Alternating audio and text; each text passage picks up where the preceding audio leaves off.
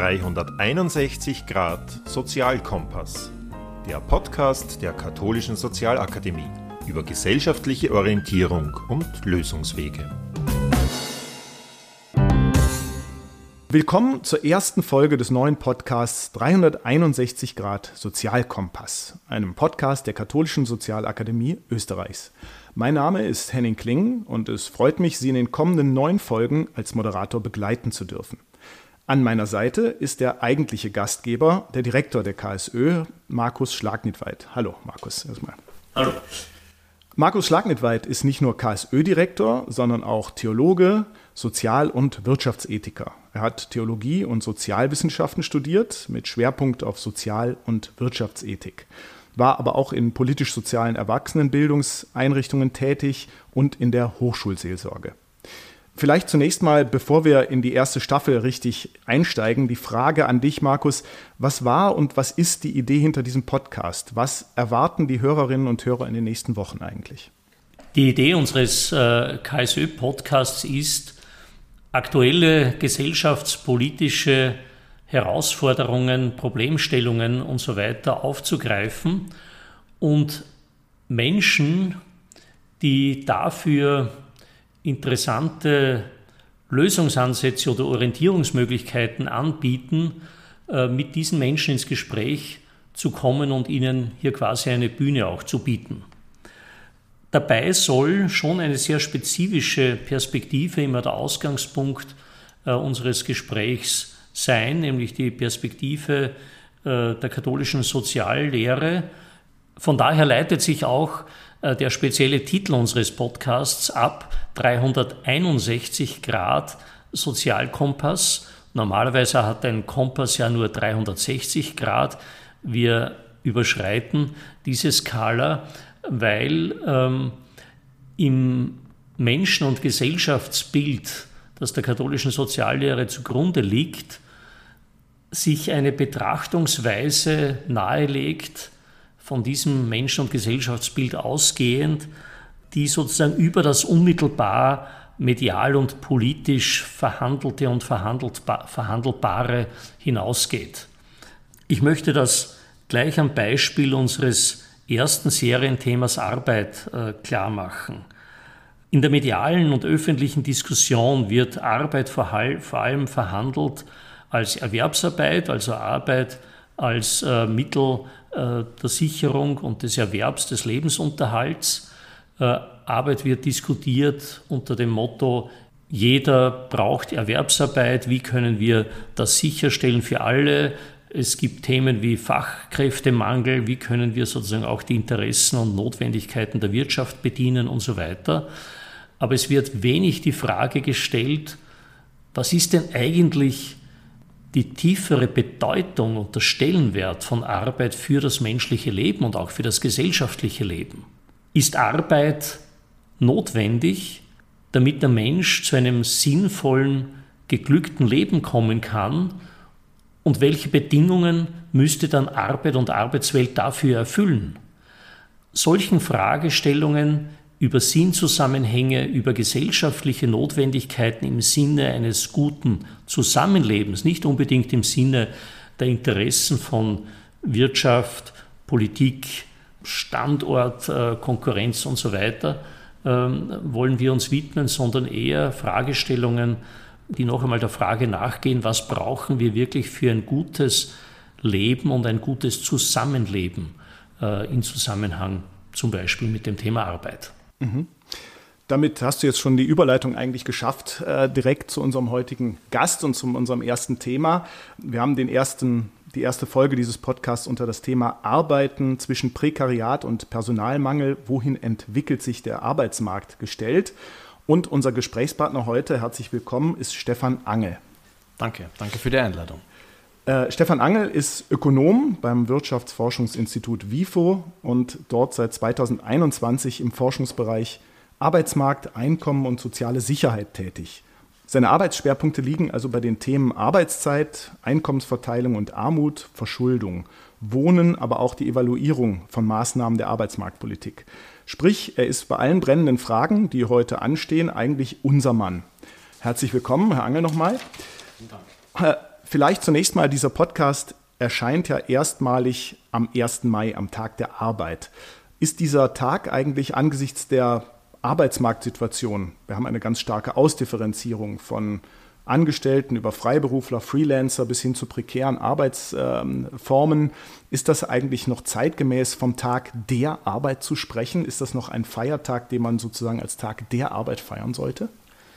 Ja, ich denke schon. Ähm, es gibt ja auch sozusagen für viele andere gesellschaftspolitisch sehr wichtige Themen und Bereiche unserer Gesellschaft ähm, spezielle Tage und ich denke gerade die Arbeit ähm, nimmt so einen zentralen Stellenwert ein, sowohl auf gesellschaftlicher Ebene, politischer Ebene, aber auf der individuellen Ebene, dass man dem durchaus sehr gut einen Tag widmen könnte. Und es ist auch eine große Zahl an Leuten, die Arbeit, sei es als Arbeitgeberin, als Arbeitnehmer, Arbeitnehmer, verrichten. Wir haben über viereinhalb Millionen, rund 4,4 Millionen Erwerbstätige in Österreich, also eine sehr große Gruppe. Und der Tag ermöglicht es uns, auch das Thema in den Vordergrund zu rücken und über die, auch die verschiedensten Formen von Arbeit, die Sie erwähnt haben, zu diskutieren. Mhm.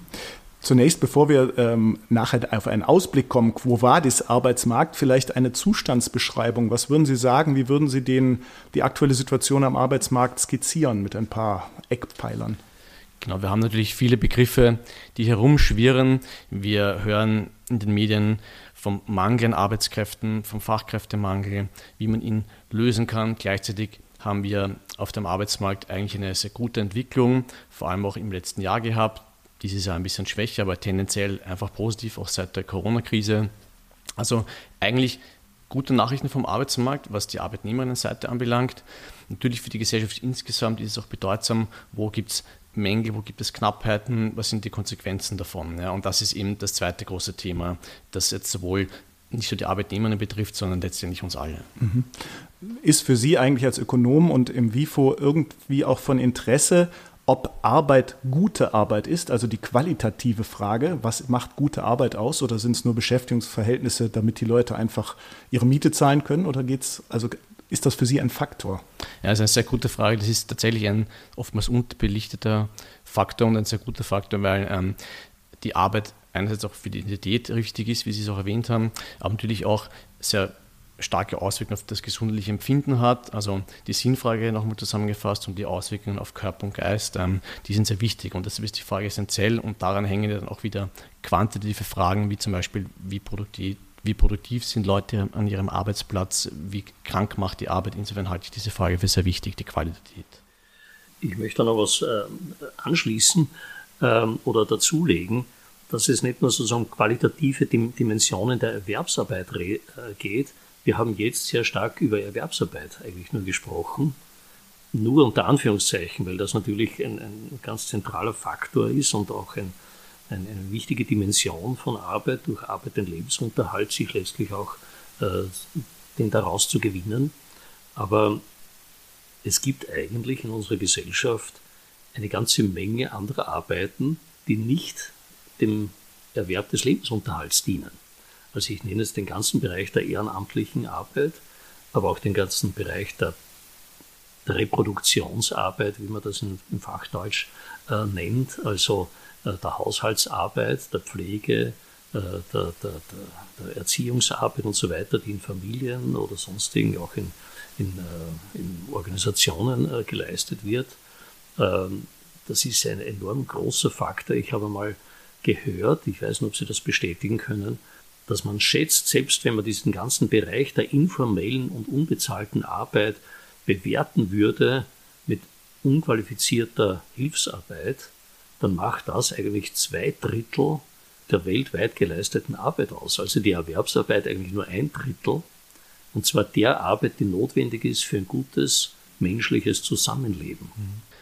Genau, das ist auch ein sehr guter Punkt. Ähm, man spricht in der Ökonomie auch von der, von der Berücksichtigung der Care-Ökonomie, dass das in der klassischen Denkweise oft dann eben nicht so gut erfolgt. Und ich meine, selbst wenn man es plakativer machen möchte, wenn ein Mensch im Durchschnitt acht Stunden schläft, einen Vollzeitjob mit acht Stunden hat, dann bleiben noch acht Stunden, wo Leute nicht sozusagen nichts machen. Also gar nichts zu tun, ist eigentlich gar nicht möglich. Und wie Sie schon richtig erwähnt haben, die Beispiele der, der Care-Arbeit, aber auch so simple Dinge wie Haushaltstätigkeiten, überall dort wird auch eine ökonomische Wohlfahrt erzeugt. Und das ist in der Ökonomie durchaus auch eine Debatte. Also in der Wohlfahrtsökonomie, also selbst wenn wir nicht Geld für unsere Tätigkeit bekommen, verrichten wir Arbeit die anderen hilft. Wir ziehen die Kinder an, wir wischen den Boden auf, wir machen Einkäufe, ähm, wir generieren dadurch auch Nachfrage. Und das sozusagen ist sehr wichtig, dass man das auch diskutiert und vielleicht ist auch da es gut, wenn man auch den Tag der Arbeit stärker unter dieses Motto setzt, ähm, wie viel Arbeit eigentlich geleistet wird, für die es sozusagen keinen Geldfluss direkt gibt.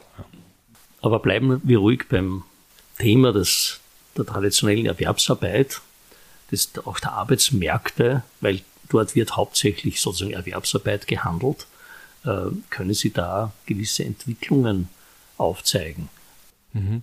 Genauso der, das aktuellste Thema ist tatsächlich die Frage, woher bekommen wir die Arbeitskräfte, die diese bezahlte Arbeit machen. Ja, und ähm, wie oft besprochen wird, es gibt einfach demografische Verschiebungen. Das heißt, dass die Anzahl der Leute, die in einem Alter sind, wo sie auf dem klassischen bezahlten Erwerbsarbeitsmarkt tätig sein können, einfach zurückgeht. Und das ist immer so recht gut zu prognostizieren, weil ähm, das sind langfristige Veränderungen. Und gleichzeitig haben wir aber mehr Leute, die eben auf dem bezahlten Arbeitsmarkt nicht mehr tätig sind und deshalb vielleicht auch weniger Stunden arbeiten für Geld. Ja. Natürlich wird es so sein, dass auch in Zukunft Leute in der Pension sich vielleicht etwas dazu verdienen, ähm, wenn sie gesund sind, aber diese Zahl wird niemals so groß sein, um das auszugleichen, was wir an weniger Personen haben, die, die nachrücken. Ja. Und das ist der demografische Wandel und das zeigt sich eben tatsächlich erst jetzt in den letzten Jahren, welche gewisse Geburtsjahrgänge Pension gehen, verursacht sozusagen ähm, einfach eine größere Zahl an offenen Stellen. Da sehen wir Steigerungen, ähm, und, die sich auch äh, sehr wahrscheinlich so fortsetzen werden. Ähm, wir sehen aber auch sozusagen Trends in, in, bei bestimmten Branchen, also auch wenn diese die Green Jobs, die, die, ähm, die ökologische, die ökologische Transformation der Wirtschaft und der Arbeitsmärkte, also auch hier gibt es ähm, sozusagen Erwartungen, dass, da, dass die, diese Berufe stärker begehrt sind. Ja, gleichzeitig wissen wir aber, dass dort ähm, sehr wenig Frauen tätig sind, weil das oft technische Berufe sind. Also das wäre auch so das, wo wir in einer bestimmten Branche einen sehr starken äh, Zuwachs der Nachfrage erwarten. Genau, aber ich würde auch sagen, der demografisch bedingte Wandel am Arbeitsmarkt, also wie wir mit äh, fehlenden Arbeitskräften umgehen, die wir kein bezahlen würden, ähm, und branchenspezifische Änderungen wie bei den Green Jobs sind sicher einer der wichtigsten Trends, ähm, die wir auch in den nächsten Jahrzehnten haben werden.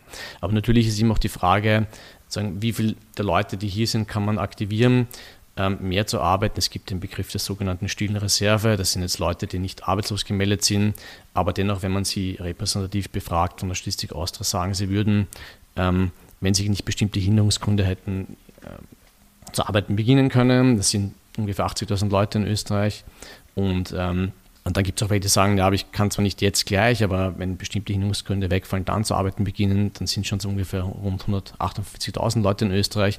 Also es sind, ist ein Beispiel, diese sogenannte stille wo es auch im Inneren Potenzial noch gibt, wenn die Rahmenbedingungen passen. Dasselbe bei Leuten, die derzeit Teilzeit arbeiten, aber dezidiert, wenn man sie fragt, den Wunsch äußern, dass sie gerne Vollzeit arbeiten würden. Also da gibt es schon sozusagen eine, eine mittlere sechsstellige Zahl an Leuten, die eigentlich mehr am Erwerbsarbeitsmarkt bezahlt arbeiten würden, dem aber bestimmte Hinderungsgründe entgegenstehen. Sie haben ganz kurz das Beiwort verwendet, wir brauchen entsprechend qualifizierte Zuwanderung. Ja. Äh, jetzt haben wir schon in Österreich aber das Problem, dass wir zwar auf der einen Seite händeringend den Ruf nach mehr äh, Menschen haben, die bereit sind, sozusagen hier freie Jobs zu übernehmen. Auf der anderen Seite haben wir immer noch sechs bis sieben Prozent äh, äh, Arbeitslosigkeit. Das heißt, es gibt hier vermutlich einen, ein Mismatch dadurch, dass entweder Arbeit angeboten wird in Regionen, wo Menschen die vielleicht durch familiäre Bindungen nicht so einfach, was weiß ich, äh, jetzt mehrere hundert Kilometer sich an einen anderen Ort transferieren können, äh, nicht bereit sind, die Arbeit dort anzunehmen. Aber wahrscheinlich ein noch größeres Thema ist, dass auf der einen Seite Menschen sind mit Qualifikationen, die nicht gefragt werden und eben Qualifikationen nachgefragt werden, die, die es dann nicht gibt im Angebot, angebotsseitig.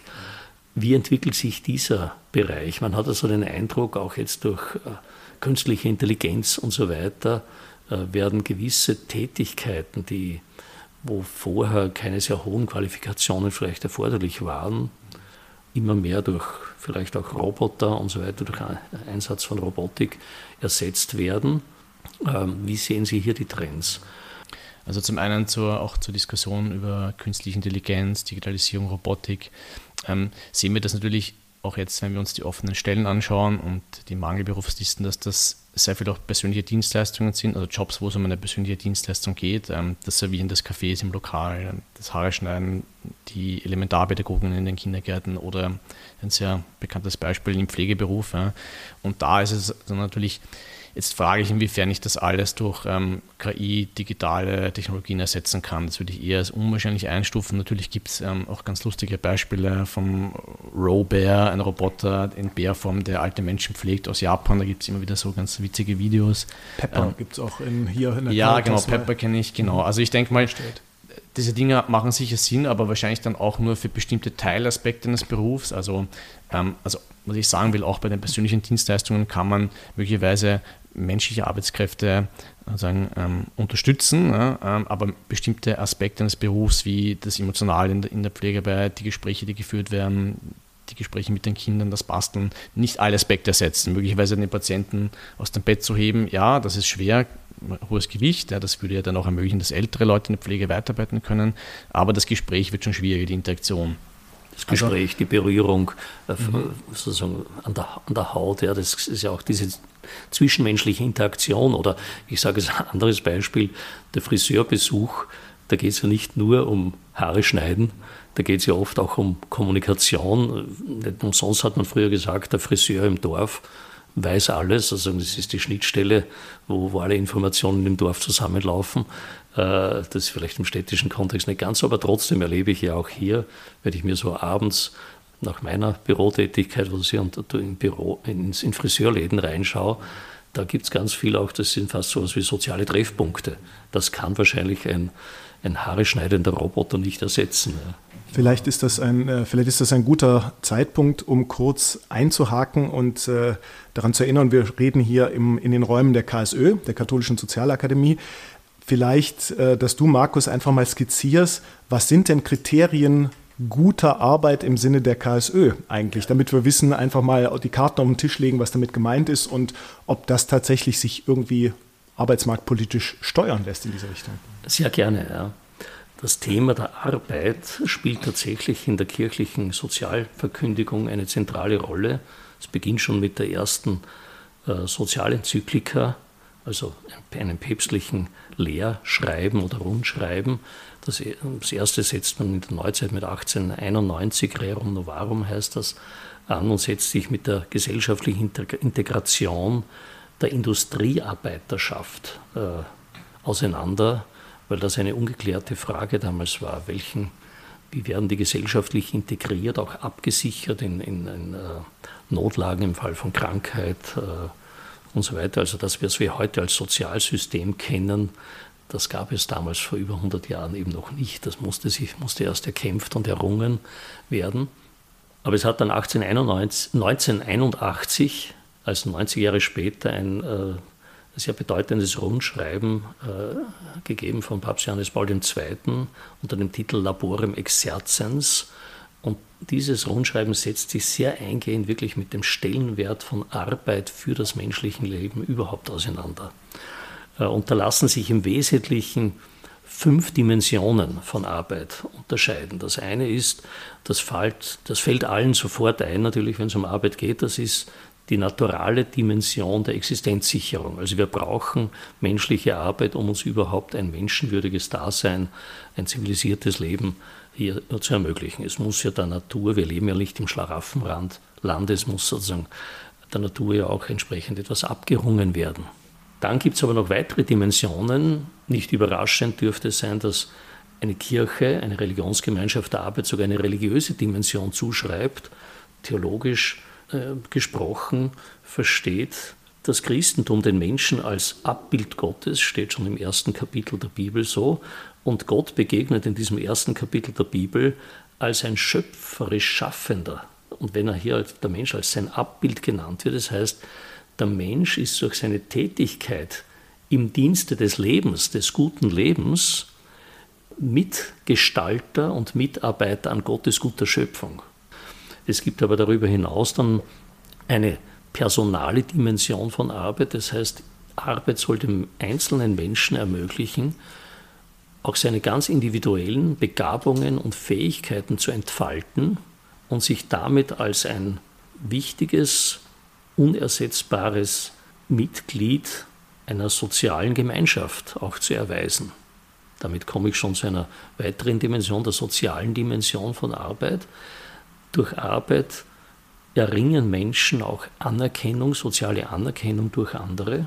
Das wird zum Beispiel in unserer Erwerbsarbeitsgesellschaft fast nur der Erwerbsarbeit zugesprochen.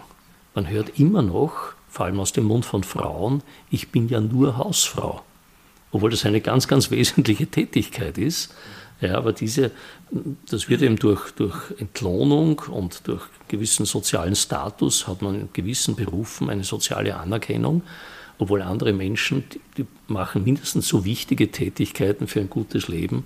Diese Anerkennung wird ihnen versagt. Ja, auch weil es heute so nachgefragt wird, Berufe, die mit den Windfächern zu tun haben, sind ganz begehrt, haben einen hohen sozialen Status. Der Care-Bereich, der aber mindestens genauso uns beschäftigt, auch mit der demografischen Veränderung unserer Gesellschaft, noch immer wichtiger wird, gilt immer noch als ist immer noch viel schlechter bezahlt. Äh, und obwohl wir da genauso einen Arbeitskräftemangel haben und hat nicht diesen sozialen Status. Die Kirche sagt, die soziale Dimension der Arbeit ist dennoch eine ganz wesentliche und entscheidende. Das heißt, Arbeit muss den Menschen auch ermöglichen, sich in gesellschaftliche Prozesse zu integrieren, auch an gesellschaftlichen Prozessen teilzuhaben und auch Anerkennung als Mensch daraus zu äh, gewinnen. Und eine letzte Dimension ist die politische Dimension von Arbeit. Durch Arbeit wird der Mensch eigentlich selber Teil von, von Interessensgemeinschaften. Also schon die Tatsache, ob ich jetzt sozusagen Arbeitgeber oder Arbeitnehmer bin, ja, ob ich entscheiden kann, wer wofür, mit welchen Mitteln, unter welchen Bedingungen, Bedingungen welche Arbeit verrichtet. Das ist ja, hier folgen wir ja keinen Naturgesetzen, sondern das sind alles menschliche Entscheidungen und insofern auch politische Entscheidungen. Und gute Arbeit im Sinn der katholischen Soziallehre wäre jetzt nur Arbeit, die all diese fünf Dimensionen, die ich angesprochen habe, ich wiederhole es nochmal, die naturale, die religiöse, die personale, die soziale und die politische, die all diese Dimensionen in gleicher Weise zur Geltung bringt und in einem ausgewogenen Verhältnis. Also wir, ich, wir würden noch nicht von guter Arbeit sprechen, wo ich zwar sage, ich verdiene gut und ich kann mir da ein tolles Leben leisten, aber möglicherweise auf Kosten der Ausbeutung von Natur äh, oder indem ich Produkte äh, mitwirke am Produktionsprozess von Produkten, die eigentlich vielleicht sogar schädlich sind, mit denen Leben bedroht wird wie in der Rüstungsindustrie und so weiter. Aber liegt es ähm, in der Arbeit, diese Kriterien aufzuweisen, oder ist das eine Haltungsfrage, die man als Arbeitnehmer, Arbeitnehmerin hat? Ich kann ja qualitativ gute, interessante Arbeit persönlich Fahrt finden und mich nicht einsetzen und denken, da brauche ich mich nicht zu engagieren und nichts, ich reiße meine acht Stunden am Tag ab. Oder ich habe Arbeiten, manchmal vielleicht sogar, wo ich denke, ich stehe nur unter Anführungszeichen an der Theke und verkaufe Brot, aber da habe ich Interaktion mit Menschen, ich gehe auf Leute zu, ich erlebe diesen Job in vielen Dimensionen, die gute Arbeit ausmachen. Natürlich kommt auch die persönliche Verantwortung und Motivation des, des Einzelnen ins Spiel hier. Wenn jemand zwar objektiv gute Arbeit hätte, die ihm all die, die, die, die, Realisierung all dieser Dimensionen ermöglichen würde, aber er selber ist demotiviert, hat keine Freude daran, dann ist es vielleicht nicht die gute Arbeit für diesen speziellen Menschen. Ich glaube, dass ein großer Teil äh, doch auch von der Art und Weise, wie die Arbeitswelt, wie die Arbeitsverhältnisse gestaltet sind, ja, wird der hohe Einsatz an Energie, an Mühe, an Zeit auch entsprechend und fair entlohnt, ist eine Frage. Äh, habe ich Möglichkeiten, mich selber auch einzubringen in den Arbeitsprozess oder bin ich nur Ausführender, weil ich sozusagen, weil, weil in einem Unternehmen ein Führungsstil herrscht, wo einfach autoritativ festgelegt, wie die Arbeit zu geschehen hat, oder kann ich hier mitgestalten? Kann ich meine Kompetenz einbringen, die ich auch habe, an dem Ort, an dem ich stehe und mit der Qualifikation, die ich habe? Also es stellen sich hier schon auch Fragen nach Rahmenbedingungen. Heute ist ja mit Erscheinen dieses Podcasts der Tag der Arbeit, sprich äh, organisiert vor allen Dingen groß von den Gewerkschaften. Sind die Gewerkschaften der Ort, um diese Fragen eigentlich stärker wieder aufs Tapet zu bringen? Diese Fragen, na, was ist gute Arbeit? Oder würdest du sagen, da wurde in den letzten Jahren etwas verkürzt, rein auf Lohnfragen, rein auf äh, Strukturfragen des Jobs, aber nicht auf gute Arbeit? Äh, die Gewerkschaften sind ein Ort sind eine Organisation, die das sicherlich auch äh, thematisieren kann. Aber ich denke, hier sind viele Bereiche gefordert. Das ist das Bildungssystem, das meines Erachtens eben nicht nur die Aufgabe hat, Menschen für, sozusagen für den Arbeitsmarkt äh, bereit und rekrutierfähig zu machen, sondern Menschen eigentlich sozusagen heranzuführen, ihre eigenen Begabungen, Fähigkeiten zu entdecken und auch zur Entfaltung zu bringen. Ich glaube, dass, dass das ist ein Lieblingsthema von mir, dass ich sage, äh, ich verstehe nicht, warum man hier eine Engführung begeht. Natürlich, das sind Hard Facts. Ja. Wir brauchen jetzt schnell Leute aus den MINT-Fächern. Aber ich kenne zugleich auch Unternehmerpersönlichkeiten, die sagen, ich habe da meine tollsten Leute, die kommen aus einem musischen Bereich. Das sind, äh, die sind eigentlich in kreativen Fächern besonders gut gewesen in der Schule und machen jetzt einen tollen Job als Techniker weil sie einfach auch kreativ sind, weil sie neue Lösungen entdecken und so weiter, weil sie innovativ sind. Äh, und nicht nur Ausführende jetzt, die jetzt für den unmittelbaren Bedarf jetzt da sind. Also, äh, das sind also solche Dinge müssen auch ähm, nicht nur in den Gewerkschaften diskutiert werden, sondern genauso meines Erachtens in den Unternehmerverbänden. Ja, ich, ich denke auch, und es kommt auch auf die Frage, welche, welche Herausforderungen oder, oder welches Ungleichgewicht man angehen möchte. Also ich denke auch, die Gewerkschaften haben in Österreich eine große Rolle, wenn es um die Lohnfindung geht. Ja, und äh, in Summe mit den Sozialpartner, Partner, Partnerinnen gemeinsam funktioniert das ja auch sehr gut. Wir haben eine sehr hohe Abdeckung an Kollektivverträgen im europäischen Vergleich.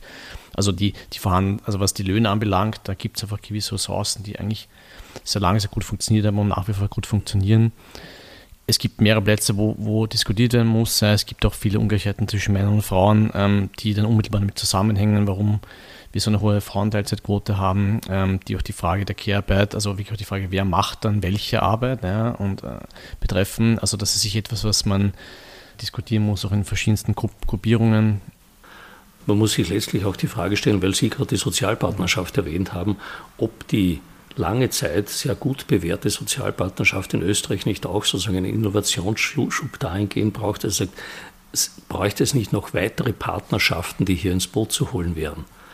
Also zum Thema Vereinbarkeit von Familie und Beruf zum Beispiel, ja, äh, wäre nicht auch hier sozusagen nochmal die Interessensvertretungen von Familien zum Beispiel stärker reinzuholen oder im Bereich der Arbeitslosen, es gibt ja mittlerweile auch sozusagen Zusammenschlüsse, und, äh, wo sich arbeitslose Menschen organisieren, die werden möglicherweise fühlen sich von in, das, in sozialpartnerschaftlichen Verhandlungen nicht so gut vertreten. Ja.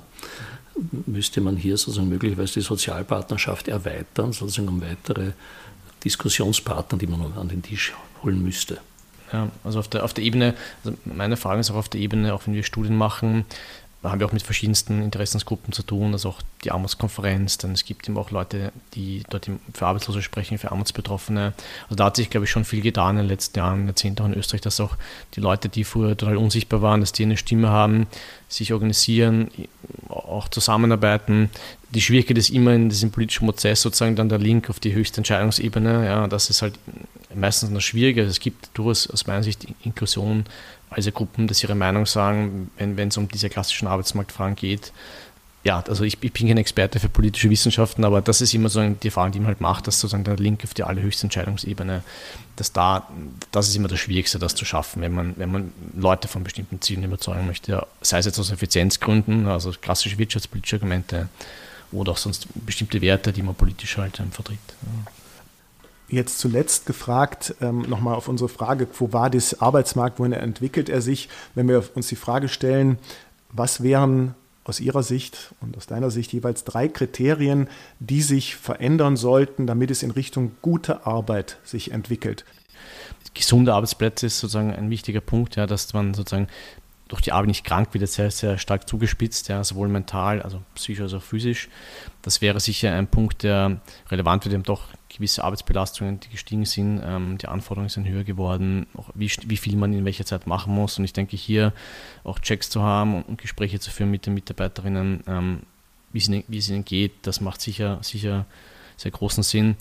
Und ähm, ja, die Sinnfrage, was Leute arbeiten wollen, ist schwierig zu steuern. Leute haben bestimmte Interessen, aber ich denke, die Hinungsgründe, die klassischen Hinungsgründe wie das Betreuungsangebot, aber auch die, als zweiter Punkt, ja, qualitativ als auch quantitativ und jetzt nicht nur für die Kinder, sondern auch für die, für die Pflege, aber sicher auch sozusagen wieder eine stärkere Debatte um, wer beteiligt sich wie bei dieser Care-Arbeit, über die wir eingangs geredet haben. Ne? Also sozusagen, wenn sozusagen Männer da sich nicht quasi bewegen, ja, dann ist es trotzdem schwierig, dann selbst wenn es Kinderbetreuungseinrichtungen gibt, ist, das ist dann die Kinderbetreuung, aber der Haushalt muss auch gemacht werden. Ja. Also da ist es sicher auch ein Punkt, wo, wo wenn man jetzt speziell auch diese Unterschiede zwischen Frauenerwerb und Männerwerbsbeteiligung betrachtet, sicher auch noch, noch ansetzen kann. Ja. Also, also, also nochmal die äh, quasi Begleitung, die ja. Begleitung im Job war, das mhm, ein, mhm. war der eine Punkt. Genau. Der zweite. Gesundliche Aspekte, ähm, dann ähm, die Hirnungsgründe abbauen, also da redet vor allem von der Kinderbetreuung, wenn es auch um, um, die Unterschiede zwischen Männern und Frauen geht. Und vielleicht mein dritter Punkt, ähm, ähm, die Qualifizierung, über die wir gesprochen haben, also dass man wirklich auch noch stärker versucht, ähm, die Talente von Leuten herauszuholen und auch ähm, sich kontinuierlich um weitere Qualifizierung kümmert. Ja. Also das wären meine drei wichtigsten Punkte. Ja. Kann jetzt nicht unbedingt drei äh, Maßnahmen und Kriterien nennen, aber ich möchte einfach zu einem anregen. Äh, wir leben in einer Gesellschaft, in der sich historisch eine sehr, sehr enge Koppelung von Arbeit und Einkommen entwickelt hat. Und ich glaube, dass diese starre Koppelung aufgebrochen werden müsste. Wir haben in den letzten Jahrzehnten einen so unglaublichen, auch technologischen Fortschritt äh, er, erlebt, äh, dass es nicht mehr wie in früheren Jahrhunderten oder in früheren Epochen nötig ist, dass der Mensch den Großteil seiner Lebensenergie und Ressourcen für die Erbringung seiner, für die Gewinnung seines Lebensunterhaltes aufwenden muss, unter zum Teil auch sehr gesundheitsgefährdenden oder, oder gefährlichen äh, Umständen sondern wir, wir leben eigentlich in einer Wirtschaft, die, die insgesamt schon mehr produziert, als wir eigentlich brauchen. Und wir sind ein Stück weit sozusagen zu Knechten dieses Systems geworden, äh, wo man wirklich fragen muss, sind wir jetzt für die Arbeit da und für das Wirtschaftssystem, das, damit das weiter floriert, oder können wir hier nicht zu einer Entkoppelung auch von Arbeit und Einkommen kommen? Nicht, dass ich sage, Arbeit ist unwichtig. Arbeit bleibt wichtig für das menschliche Leben, aber die Wahlfreiheit sollte verstärkt werden. Was will ich als Einzelperson? Was ist mein originärer und spezifischer Beitrag, den ich zum, zu einem guten Zusammenleben leisten will? Insgesamt müsste sozusagen stärker in die Richtung gearbeitet werden, nicht sozusagen, wir müssen Menschen in den Erwerbsarbeitsprozess bringen, weil das der Wirtschaftsstandort Österreich verlangt oder umgekehrt, wir müssen die Leute dahin qualifizieren, sondern eher wieder einen Schritt zurück machen und gesagt, was ist der Sinn von Arbeit? Wir können auch viel Arbeit vielleicht auch ersetzen. Es ist, es, technische Möglichkeiten gibt es und in Wirklichkeit hat eigentlich die menschliche Entwicklung, auch die technische Entwicklung der Menschheit, war doch eigentlich immer davon getrieben, uns das Leben leichter zu machen. Und wir müssen, wir können über Arbeitszeitverkürzungen nachdenken, aber jedenfalls um eine, über eine gerechte Verteilung von Arbeit. Sie haben schon die Aufteilung zwischen Männern und Frauen und so weiter angesprochen. Ähm, also es geht um gerechtere Verteilung von Arbeit, darüber nachzudenken, welche Arbeit brauchen wir wirklich. Nicht im Sinne dessen, was braucht der Markt, sondern was brauchen Menschen, um gut miteinander zu leben. Eben, wir haben vorhin Care-Thematik schon angesprochen, ich kann viel selbst im Care-Bereich mittlerweile sehr viel über Roboter machen. Aber sehr viel Soft Facts sozusagen, die bei dieser Arbeit ja auch eine wesentliche Rolle spielen, der soziale Kon Kontakt, die Interaktion, die Kommunikation, die jetzt stattfindet, die zwischenmenschliche, die kann eben der Roboter dann nicht mehr ersetzen. Aber dafür zum Beispiel mehr äh, Zeitressourcen einzusetzen. Von mir aus eben zu sagen, die, satt und sauber sozusagen den Roboter machen zu lassen, aber dafür mehr Ressourcen zu haben, um Menschen sozusagen in diese Kommunikations- und Beziehungsebene äh, zu bringen. Einige dieser Aspekte werden wir im Laufe dieser Podcast-Staffel, wenn man so will, besprechen. Unter anderem demnächst auch äh, das Thema Vier-Tage-Woche. Wenn wir sehr spannend aus der Praxis ein paar Beispiele hören. Damit sind wir am Ende dieser ersten Folge. Vielen Dank meinen beiden Gesprächspartnern. Und äh, wir hören uns wieder, wenn es Ihnen gefallen hat. Ähm, in den nächsten Wochen hören Sie einfach wieder rein. Und weitere Informationen zum Podcast finden Sie auf der Website der KSÖ unter ksoe.at. 361 Grad Sozialkompass. Der Podcast der Katholischen Sozialakademie über gesellschaftliche Orientierung und Lösungswege.